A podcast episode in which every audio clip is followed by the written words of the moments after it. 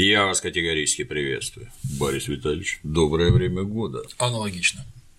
А вот мы с Клим Санычем старательно разбираем сериал «Рим». Ну, то есть Клим Саныч разбирает. А я сбоку подвякиваю. Непрерывно всплывает тема рабства. Вот были рабы в Древнем Риме. Рабы как? Вообще жили как рабы или что-нибудь затевали постоянно, антиримское? Ну, само понятие раб, оно довольно интересное. То есть как это человек, являющийся товаром. То есть его можно купить, подарить, он является вещью. То есть это как в знаменитых римских трудах, переписанных с карфагенских трудов, есть орудие мычащие, есть молчащие, а есть говорящие, да? У Катона в этих в наставлениях про сельское хозяйство. Ну, кстати, наставления Катона по сельскому хозяйству, они переписаны с более ранних карфагенских трудов. Вот ведь. Да, дело в том, что когда шли пунические войны, раб, рабовладение было больше развито в Карфагене, чем в Риме. Угу. То есть это как вот процесс развития рабовладельческого общества. Нарабатывали опыт. Ну да. А, более того, во многих местах рабов как таковых практически не было. То есть их было, ну как, процент рабов был незначительный, например, в дальних провинциях и так далее. А, были страны, в которых рабство практически ну, отсутствовало. Ну, раб на самом деле достаточно дорогой товар. Но в богатых торговых городах и в богатых государствах рабство было представлено достаточно широко. То есть, вот, допустим, берем Грецию, там в Афинах рабов много, в Коринфе рабов много, в Аргасе рабов много, а в каком-нибудь там Сикионе или в Платеях их практически нет, ну, нищие города. И вот с этих же моментов идет и история борьбы рабов за свои права. То есть, вот, когда рассказывали о классовой теории э, в советские годы, там часто упоминались восстания рабов, да? Угу. А сейчас о них не говорят вообще практически. И получается такая картина в головах многих, что вот был рабовладение, а потом мирным путем спокойно наступил феодализм. По-моему, в истории человечества вообще ничего мирным путем не наступает. Чтобы что-то отнять, надо применить. Когда спокойствие и ничего не происходит, в этот момент истории нет. В этот момент идет спокойная жизнь. А история это всегда, когда что-то происходит такое, со стороны наблюдать веселое. Угу. Не со стороны чаще всего не очень. И вот было вот крупное восстание рабов в Аргасе. Были, э, да, было восстание илотов, знаменитое достаточно, а, в спорте, в Мессении. То есть это вот как раз западная спорта, по сути. А, Их не так давно покорили, тоже там местных жителей сделали илотами, и через какое-то время они восстали. Восстание было настолько сильное, что хваленные непобедимые спартанцы обратились за помощью к другим греческим городам в подавлении восстания. Ничего себе.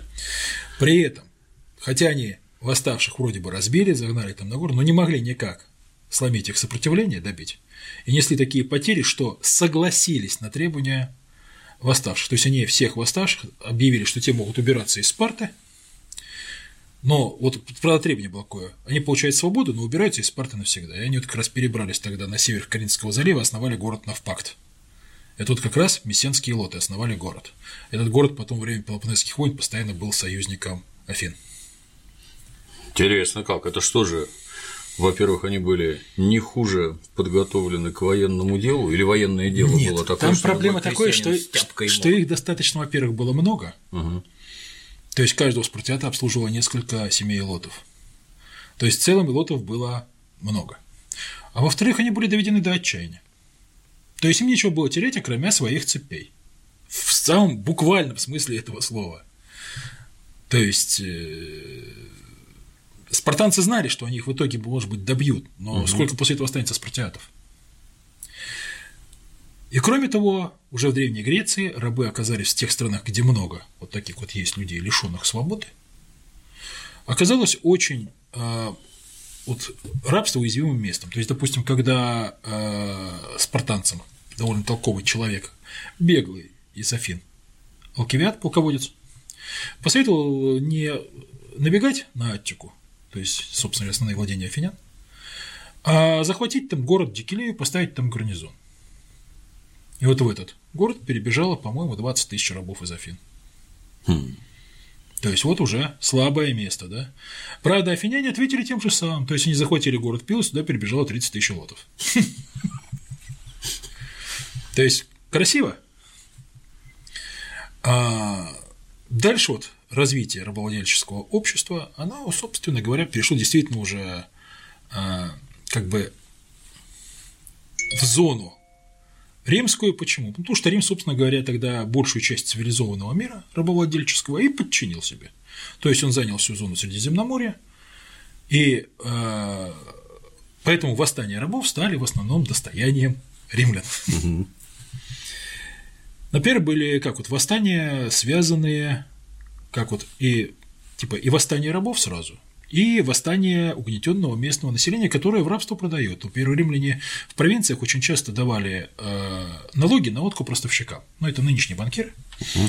Так вот, то есть римляне берут часто как государство, там консул, там еще что-нибудь, кредит, допустим, на ведение войны, а потом отдает налоги на откуп. Разумеется, э, уважаемому банкиру, то есть ростовщику, нужно получить с этого как можно больше своей собственной прибыли, да, и поэтому он начинает выдаивать страну как э, ну, самым варварским образом. Говорят, этим отличался известный мыслитель и стоик Синека, пустил тогдашнюю Великобританию под откос просто этот Да, но дело философ. в том, что картина началась, собственно, немножко раньше. То есть, когда в Римской Азии, например, было восстание Аристоника, то есть, когда и местное население, и рабы э, участвовали в восстании против вот как бы римского владычества. Затем туда приперся царь Митридат и получил сразу поддержку местных жителей за счет того, что сжег долговые расписки и а, отдал на растерзание ростовщиков.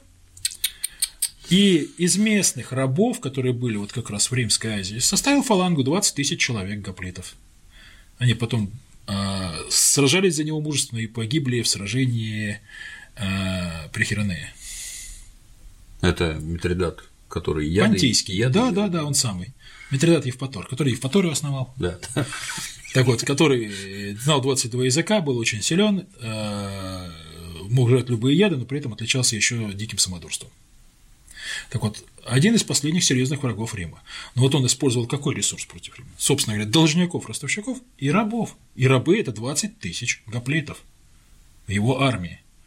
Собственно говоря, само Понтийское царство, оно было довольно куцым, и хотя там римляне приписывают ему огромные войска, этих огромных войск на самом деле никогда не было, им взяться было неоткуда. То есть страна-то по населению не ахти. И вот в это же время происходят и подобные события в других частях римской державы. Тогда еще республики, кстати. Угу. То есть это знаменитые два восстания рабов на Сицилии. То есть как, э, у римлян же как было, большая часть населения Римской республики, оно было свободно лично. А в отдаленных провинциях вообще большая часть населения была лично свободными. Но были такие как бы анклавы лантифундистов, те вот хорошие жирные места, ну, тогда, тогдашняя римская в какой-то мере рублевка.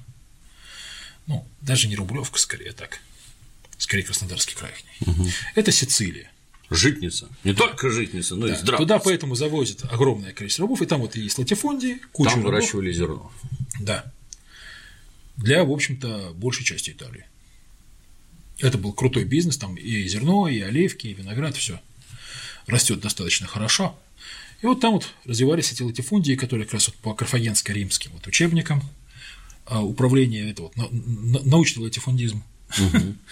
научное рабовладение. Римские мичуринцы. Да.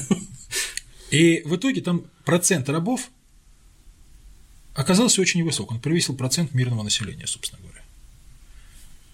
И сразу восстания рабов стали невероятно успешными. То есть то какой-нибудь фрик типа Евна, там, который только, мягко говоря, фокус умеет показывать, объявляется царем и умудряется продержаться орешек, несколько лет. Да. Орешек с угольком в рот клал и пускал боевые дымы и огонь да. изо рта. Да. Так вот, э, после того, как его восстание подавили, спустя довольно короткое время вспыхивает следующее восстание, которое длится тоже еще 4 года. А, громится, громятся римские армии, то есть еще при Евне была разбита восьмитысячная римская армия, то есть там э, римский легат, то есть командир легиона, прибыл с восьмитысячным войском и был разбит. Э, при подавлении второго восстания там численность римского контингента, вот, собственно, только основного, достигла 17 тысяч человек. То есть римляне некоторые царства покоряли меньшими силами, угу. чем использовались для подавления восстания рабов в Сицилии. Это еще, наверное, надо отметить, что перво-наперво там под нож всех латифундистов и их семьи, кто да. этих рабов обижал, насиловал там и все Именно такое. так. И там, кстати, даже когда вот было восстание Евна, еще вот это вот первое, угу. там а, рабы вот э, того латифундиста, у которого, собственно говоря, вспыхнуло восстание, они жутко ненавидели э, вот своего хозяина и хозяйку, то есть они их там, э, насколько я помню, изнасиловали и убили. Угу. Притом так вот публично долго таскали по улицам, но при этом дочку их они пощадили, почему? Потому что она всегда заступалась за рабов. То есть вот но в римских источниках описано, что это злобные поганые негодяи, которые вот просто вот убивали женщин и детей. Ну, традиционный принцип такой, а нас-то за что, да? Типа рабовладелец удивляется, за что рабы его убивают. Немедленно вспоминается, я как-то глубоко интересовался восстанием Емельяна Пугачева. Оказалось, что выпущены книжки с материалами допросов Емельяна, которые начинаются достаточно однообразно. Я Емелька Пугачев, сволочь, гад и разбойник. Это он, видимо, сам про себя говорит, поэтому формулировки все знакомы, да. Какие негодяи, надо же. Так вот, и дальше мы подходим, собственно, к самому знаменитому восстанию рабов, восстанию Спартака. То есть, да, восстание начал гладиатор, ну, тоже раб, правильно? По сути, да. Так вот, и поддержали его как беднота, разоренная в южных провинциях, ну, в южных районах Италии, там эти провинции были, так вот, э, так и, собственно говоря, какая-то часть рабов. И вот смотрим масштаб восстания. То есть восстание длилось не очень-то долго, то есть там пару лет меньше, чем Сицилия. Но за время этого восстания, кроме разгрома посланных сначала небольших отрядов, потом двух консульских армий, а, идет назначение, мягко говоря, с особыми полномочиями Краса для борьбы со Спартаком, да? Самый богатый человек Рима, который значительную часть сил нанимает для борьбы со Спартаком, из своего вот кошелька угу. оплачивает. Так, кроме того, для борьбы со Спартаком были отозваны две армии с фронта из провинций. То есть одну армию из Испании отозвали Помпея, другую армию отозвали из э, Иллирии, армию Лукула. То есть серьезно собственно говоря, таких сил, которые выдвигались против Спартака, римляне до этого не выдвигали ни против кого, даже против Ганнибала столько не выдвигали. То есть это, ну как, самый страшный противник. В это время Рим воевал с Серторием в Испании, но Сертория, правда, заговорщики уже убили, воевал с тем же самым Митридатом и с Тиграном Армянским в Азии, воевали с теми же самыми фракийцами в Иллирии, то есть Рим в это время воевал много где. И вот с фронта оттягиваются армии для того, чтобы подавить восстание рабов, потому что внутренних ресурсов республики не хватает. Это вот масштаб восстания. Серьезно. Значимость. А, но после восстания Спартака как тот э, в головах людей, там дальше все практически полностью отсутствует. То есть было восстание Спартака, потом Римская империя, да, гражданские войны в Риме, там, кстати, в которых тоже использовались рабы. То есть, Которым волю обещали, да? А некоторым даже давали волю. Так вот, э, за участие как раз-таки на той или иной стороне в гражданской войне. Но при этом восстание на самом деле они продолжались все время. И именно под влиянием этих восстаний а, в Риме происходило послабление по отношению к тому, в каких условиях содержатся рабы. То есть запрет городских рабов отправлять на, без серьезных провинностей на плантации, а, запрет а, без вины наказывать, запрет на казнь рабов без серьезной вины – то есть э, все больше процветало, так сказать, вольное отпущенничество, то есть если раб добросовестно выполняет свои обязанности, то через какое-то время им дают вольную. И он уже как вольный человек продолжает работать на своего патрона. Но это было не просто так. Это не от доброты а римских граждан было. И вот здесь мы можем перейти, собственно говоря, к самому значному восстанию а, в Римской империи – оно, кстати, упоминается в учебниках, упоминалось в советских учебниках истории по истории древнего мира. Но именно так, достаточно мельком. Все, Это движение богоудов. Оно... Слово знакомое. Оно... Да, это было в Галлии, то есть современная Франция, чуть-чуть современная Испания это зацепило, и чуть-чуть современная Италия. Так вот, э, чем интересно это движение? Оно возникло во втором веке в нем участвовали как раз-таки рабы и наиболее угнетенная часть населения Римской империи из свободных. Угу. Дело в том, что там как происходило? В то время, когда э, рабы получали некоторые послабления, свободные загонялись в все более рабское состояние. То есть, если в ранней Римской империи очень выгодно было членом быть какой-нибудь гильдии в городе, какого-нибудь цеха, то есть присоединиться к нему и так далее, э, это давало привилегии, туда еще вступить было тяжело, то где-то веке в третьем, в четвертом оттуда люди э, э, ну, людей приписывали насильно к цехам, люди оттуда бежали, и их возвращали силой как беглых рабов фактически. То есть постоянно росли поборы, постоянно росли обязательства и все больше снижались права. Свободных земледельцев не сводили постепенно до состояния рабов, то есть как э, их делали колоннами. Угу.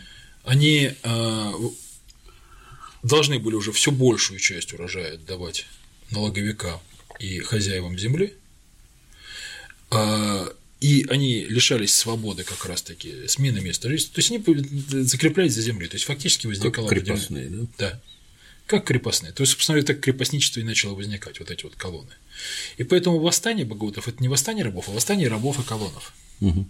Но это, по сути, движение, связанное вот с идеями, э, там, как вот э, постепенно стало цветать сепаратизм, то есть называют обычно движение богоутов часто национально-освободительным, но это не было движение как бы галов, завоеванных римлянами. Это было движение уже римских граждан, которые такие же права имеют, как все граждане остальные в Римской империи, за то, чтобы из этой империи нафиг выйти. И вот это движение шло со второго по пятый век. Однако. А само слово «богаут» – это русское, что ли? Или оно так и звучит в оригинале? Да нет, оно так и звучит «богаут». Что значит? Ой, честно говоря, даже не интересовался. Я люблю про слова. Надо а, узнать. Так вот, ну вот э, Багауды, э, там как, первое восстание, там первый, э, кстати, вождь Багаудов, который был э, отставным римским солдатом, он, например, известен еще тем, что ну, сам погиб, пытаясь убить императора Комода. То есть чем-то перекликается с фильмом Гладиатор, но только с чем-то. Затем у нас. Э... Извини, перебью. Кому интересно, есть книжка некоего Светония «Жизнь 12 Цезарей». Он их ненавидел так, что кушать не мог императорский Рим. Там про комода отлично. Особенно меня поразил момент, где комод за день меча дротики из императорской ложи в Колизею, убил 100 медведей.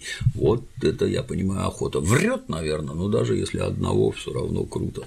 Не, ну из императорской ложи это хорошо, это как с вертолета сейчас. Ну, копье-то швырнуть непросто. Попасть Не, он сильный был и считался отличным бойцом. Ему ставили еще эти статуи, где он изображал себе Геракла. Да. В вот, но император кому-то подавил восстание богоудов, а вождь был убит. Но затем император Аврелиан подавляет Папа. известный не Аврелий, Аврелиан. Угу. Так вот, подавляет восстание богоудов. Угу. Который кому-то уже подавил. Да. Потом знаменитый римский император Септимий Север, один из самых сильных римских императоров. Извините, поправлю. Север. Север. Ну, не важно. У меня часто с ударением получаются некоторые Оно глюки. логично, поэтому я их запоминаю. И вот, э, да я их даже запоминаю, все равно произношу как привычно.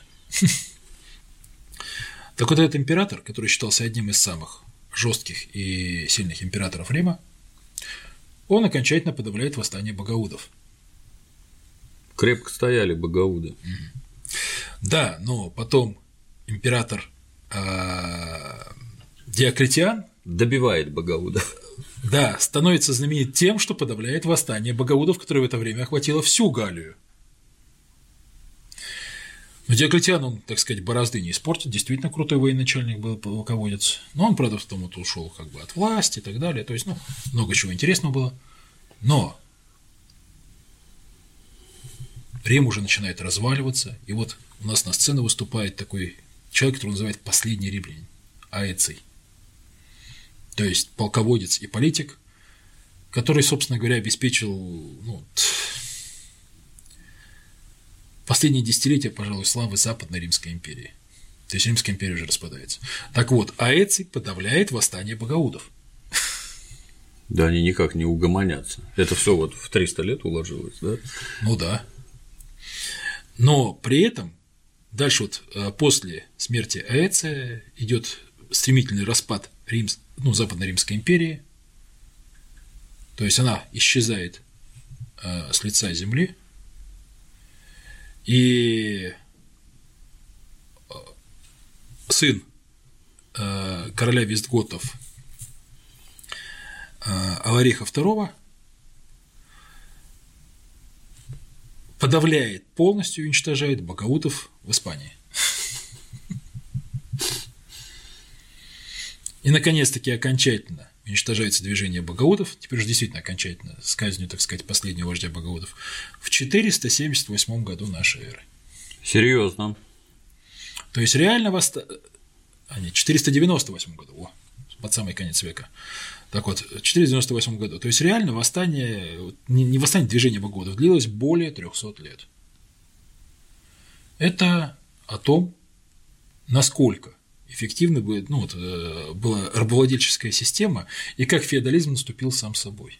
То есть, собственно говоря, движение богаудов прекратилось с рассвалом окончательным Римской империи и восстановлением там а, варварских королевств, в которых рабства не было. То есть там были уже другие формы зависимости, а, как раз-таки вот там развиваться стало крепостничество, но опять же только начало развиваться – и там вот как был такой момент довольно занятный.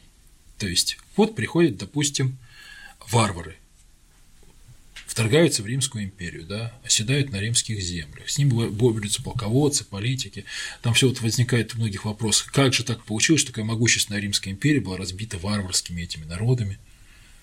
А на самом деле здесь картина была предельно простая. Вот приходят варварс, варвары на какую-нибудь землю, ну, в ту же самую Галлию, где боговоды, да, а у варваров такие свои варварские, гнусные порядки. То есть они пришли, и они объявляют, что треть всего, что собирают вот земледельцы, это нам. Это наша доля. А мы здесь будем, так сказать, править и всех отсюда гонять. То есть здесь будет наша власть. То есть самих этих варваров не так много, местного населения гораздо больше. Казалось бы, местное население должно возмутиться, да? А зачем ему возмущаться, если э, сборщики налогов ростовщики отбирают больше половины? То есть вот своя власть как бы якобы свои, отбирает от половины до двух третей, а пришедшие варвары начинают грабить, отнимая треть. Но зато не пускают ни ростовщиков, ни налоговиков. Ну, то есть просто экономически выгоднее жить с варварами. Не то, что экономически выгоднее, получается возможность жить, а не сдохнуть с голоду. И э, местное население совершенно лояльно относится к варварам, которые считают их зависимыми, считают их равными себе. Ну так, ну извини, э, римская аристократия или те же самые ростовщики, они тоже их равными себе не считали.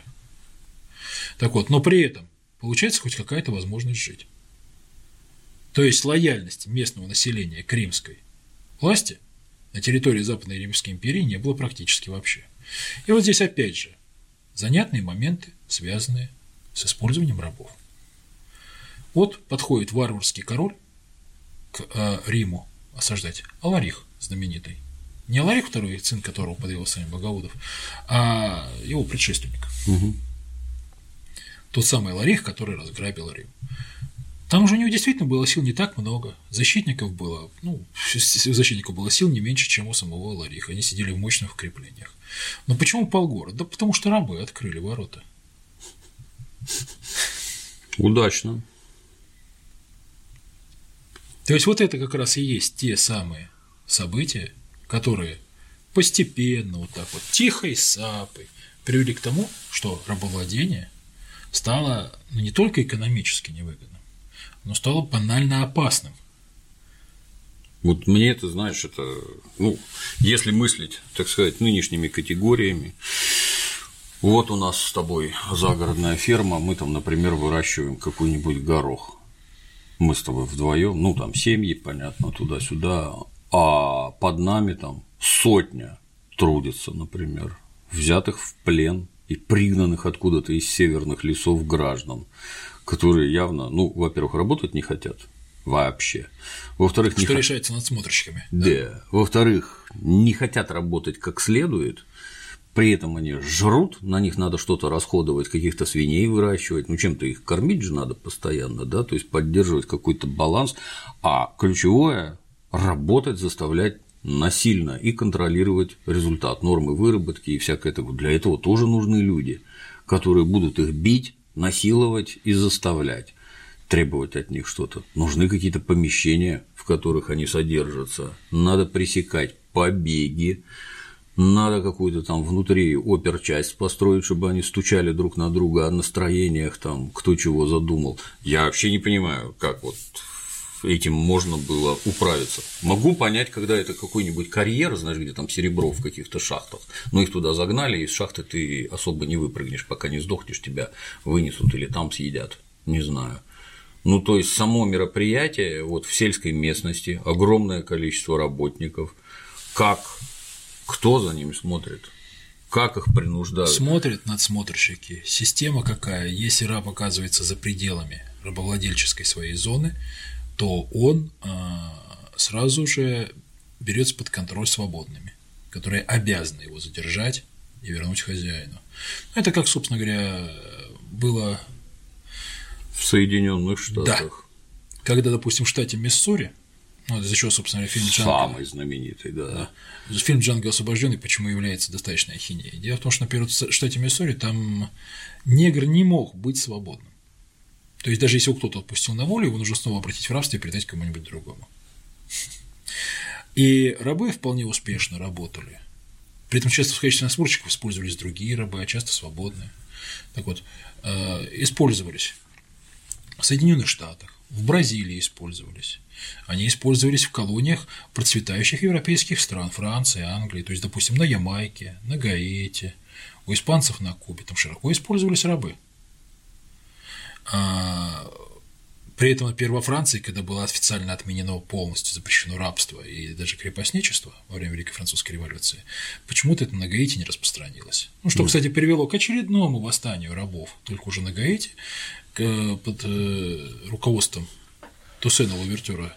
И это восстание завершилось победой, опять же, рабов и образованием независимого государства Гаити. Ну, мне вот смутно понятно, что внутри самой Франции, где политическая и экономическая обстановка имеет свою специфику, там это рабство было не надо. А вот на Гаити, где совсем другой расклад и совсем другие деньги, там оно просто жизненно необходимо. Так вот, и на самом деле а, практически везде процент рабов не превышал процента свободного населения. Даже в той же самой конфедерации Южных Штатов 9 миллионов человек проживало, из которых 4 миллиона рабы и 5 миллионов свободные. При этом процент рабов очень высок был. Если я правильно помню, процент негров в США в настоящий момент равен вроде как 13, так вот в штате Миссури он был равен 97 процентам. 3 процента белых было, а негров 97. Они их там в такой строгости держали, что да? в концлагерях вам и не снилось. Я тебе даже больше скажу, что когда северные штаты победили и объявили свободу, именно объявили, неграм она была не сильно нужна, часть негров, ну, например, умчалась в свободный город Чикаго, внутри которого жили англосаксы, а вокруг к тому времени было два пояса уже, один ирландский, кого внутрь не пускали, а другой польский, они там поляков там огромное количество было, а тут еще прибыли негры. Ну, кстати, ирландцы это была белая часть рабов. То есть так англичане точно. очень активно торговали ирландцами. Так точно. И даже занимались экспериментами такими вот а, по выведению новой породы рабов путем скрещивания негров и ирландцев. Крепких парней выводили, да. да Склонных при, к алкоголизму, наверное. Да, принудительно так пытались выводить. Ну, правда, эксперт, ну, эксперименты оказались не очень успешными, но попытки были многократные. А когда они убежали, ну, в достаточном количестве из штата Миссури, черные разбежались по стране, а хлопковые плантации никуда не делись, а там надо было кому-то работать. И тогда они там организовали так называемые prison farms. Это тюремные сельскохозяйственные угодья, куда опять нагнали одних негров, естественно, и уже в условиях, так сказать, лагерей, лишения свободы они продолжали работать в полях. Сторожили их, кстати, тоже негры, так называемые трастис. Все ходили в полосатой одежде поперек, как матросы, а у Трастис были полоски вдоль. Им они разные, Трасти – это доверенное лицо, у них э, разная степень была, то есть одни были с собаками, чтобы ловить побегушников, другие ездили на мулах с ружьями, им давали огнестрельное оружие, чтобы пресекали побеги. Ну и тут, как ты понимаешь, если э, сенатор штата за пресечение побега, неважно как, давал свободу тому, кто с ружьем, отдельные экземпляры ухитрялись по пять раз садиться, и убийцы беременных женщин и детей. Застрелил побегушника, свобода, ну а как ты понимаешь, это ж очень легко организовать, чтобы ты куда-то побежал, а я тебя убью. Там прекрасно, это у нас будет отдельная тема. Так это как раз нормальная картина, когда для того, чтобы э, нормально эксплуатировать угнетенных, угу. используется привилегированная такая вот элита из этих самых угнетенных. Это и в крепостничестве было, это есть, собственно говоря, и сейчас, когда ну извини, тех же самых рабочих на предприятиях э, контролируют, мягко говоря, не владельцы заводов, а другие нанятые люди. Угу. То есть, которые формально те же самые пролетарии. И вот э... я, извини, Ор... завершу. Это дело там до сих пор процветает в Соединенных Штатах. Вот эти вот сельхозработы. Есть такая отличная тюрьма Ангола как-то раз туда Познер заезжал, какой-то ахинеи там нанес в очередной раз, вообще не понимая ни что организовано, ни как организовано, ни почему. И даже завершая знаменитый персонаж Джека Николсона из художественного фильма «Пролетая над гнездом кукушки» гражданин МакМёрфи, он туда прибыл как раз из призон фарма. Извините, да. Так вот, такие, такая картина была и в древние времена, например, когда читал, что при императоре Клавдии управляли Римом три вольноотпущенника его любимца. Угу. То есть, в общем-то, рабы Клавдия, которым он потом дал вольную. Но вот они еще будучи рабами, фактически уже управляли империей, то есть были влиятельнее любого сенатора. А, такое является нормой. И для контроля за рабами используется привилегированная часть рабов. Просто когда процент рабов становится велик, а, оказывается, что власть над ними удержать крайне сложно. В той же самой Сицилии, например, да. а, оба вот эти вот крупных восстания не удалось привлечь, э, подавить без привлечения сил извне, то есть внутренних ресурсов не хватает. Не хватает категорически. То есть присылаются войска из метрополии. Иначе никак. С восстанием Спартака, ну, мы уже обрисовали. Да, восстание Богаудов, ну, его три века подавить не могли три столетия.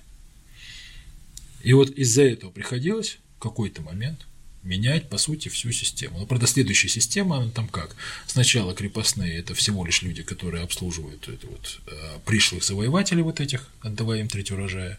Потом постепенно складывается дворянство, которое несет военную службу, и понятно, почему оно получает э, свои привилегии, ну а люди становятся их крепостными.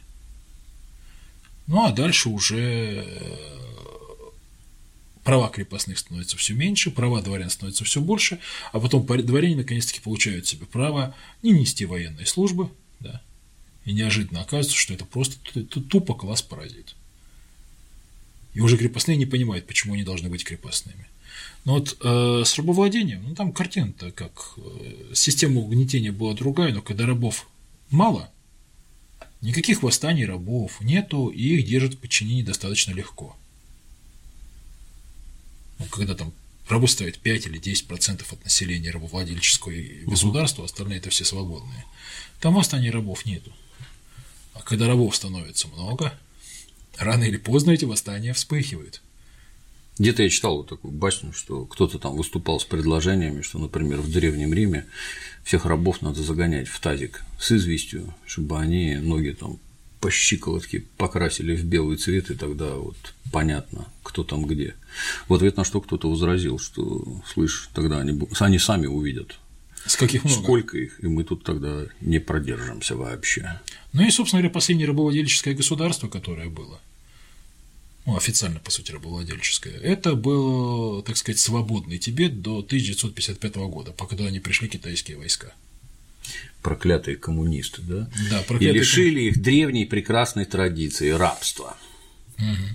Там, кстати, рабов процент был не особо маленький, но хотя меньше, чем свободных, поэтому восстания рабов не было. Но там они еще, так сказать, обеспечивали максимальную функциональность рабства как раз-таки в каком плане?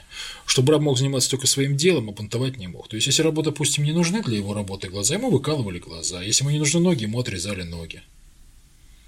Толково. Ну как? А для какой работы не нужны глаза? Ну, допустим, если у тебя задача, мягко говоря, постоянно только вот это вот там э, крутить э, жернов ручной, так сказать, что-то перемалывая. Ну нафига тебе глаза? Забот от тебя меньше сразу. Да, или допустим, ну да, ты, ты, ты, слепой этот уже не восстанет, не убежит, Мгм. и без ноги не убежит. Так что где-то так. Я помню там про наказание, там наказания какие-то, ну как положено в мрачном средневековье там. Нет, там было вот именно то, что даже без наказания, просто чтобы раб вот четко занял функцию, э, место винтика в данном хозяйстве, его делать так, чтобы он ничего, кроме как этот винтик, делать и не мог. толковые, да. Ну, А Далай-Лама нынешний, он как раз, я надеюсь, выступает за возрождение древних тибетских традиций, нет? Наверное, да, он, в принципе, за то, чтобы Тибет был свободен, ну, как он был свободен. Да, да, да. Так вот, и жизнь по, так сказать, заветам предков. Отличные заветы, просто замечательные. прекрасные. Вот, собственно говоря, что хотелось немножко рассказать о рабстве, потому что вот как вот именно Ну, то есть пройтись давай- не по истории давай рабства, подведём а черту. по истории крупных восстаний. Что это вовсе не потому, что меняются какие-то там отношения сами собой, а потому, что граждане тупо недовольны тем, что с ними происходит, восстают и веками. Нет, меняются отношения, но вот было мало рабов, Мгм. рабство устойчиво. Рабов стало много, оно становится неустойчивым. Попытки сделать его более устойчивым делают его экономически невыгодным. То есть все равно все эти закономерности исторически они работают. Другое дело, что сам мир меняют сами люди. То есть вот э, именно восстания рабов привели к тому, что в Риме, допустим, были установлены права для рабов. То есть не только вот то, что это вещь, имущество, а то, что у рабов появились какие-то права. Это результат восстаний. Это как и у нас, вот ты вспомнил восстание Пугачева, да? А то, что восстание Пугачева, которое было проиграно и вызвало сильную реакцию, тем не менее привело к тому, что э, были приняты законы, по которым, допустим, приписным рабочим, вот этим крепостным промышленным, так сказать, что им теперь обязаны были платить хоть какую-то зарплату, а раньше вообще не обязаны были. На уральских заводах. Да, Это где нам Евгений Ройзман рассказывает, никогда не было крепостничества. были вот только приписные крестьяне, которые приписывали Это не завод, да. И когда половина крестьян работает на то, чтобы всех их прокормить, а половина пашет на заводе. И, И тоже, что То характерно, есть расходы на же рабочую силу нулевые. что характерно, тоже Александра Васильевича Суворова пришлось снимать с турецких фронтов, дабы укоротить. Ну, Да. обошлись без него, но тем не менее ситуация была очень Но серьезная. кадровые войска из других районов страны из из зоны боевых действий, да, перебрасывали. И при этом вот для того, чтобы вот как раз подобных восстаний не было, пришлось идти на определенные послабления. То есть у вот простых людей есть только те права, которые они себе выбили, и за которые они борются каждый день. А если они этого не делают, то как раз завинчиваются гайки, а получается как на Сицилии перед восстанием. То есть большая часть населения рабы, и эти рабы абсолютно бесправны. А потом неожиданно бац, и нас-то за что? Я бы рекомендовал всем латифундистам задуматься, что с ними может случиться в ходе борьбы за права, как себя надо вести уже сейчас. все таки у нас не Сицилия, до нашей эры сколько-то там лет, пара веков как минимум, да, все книжки уже читали, все понимают, что люди, они люди, разговаривают о какой-то свободе, равенстве, непонятно кого с кем, и даже братстве. Надо задуматься, надо. В противном случае, в ходе очередного всплеска и очередной борьбы за права, хорошо это не закончится. Да и опять будет вопрос типа того, а нас-то за А что? нас-то за что, да. Спасибо, Борис Витальевич, познавательно. А на сегодня все. До новых встреч.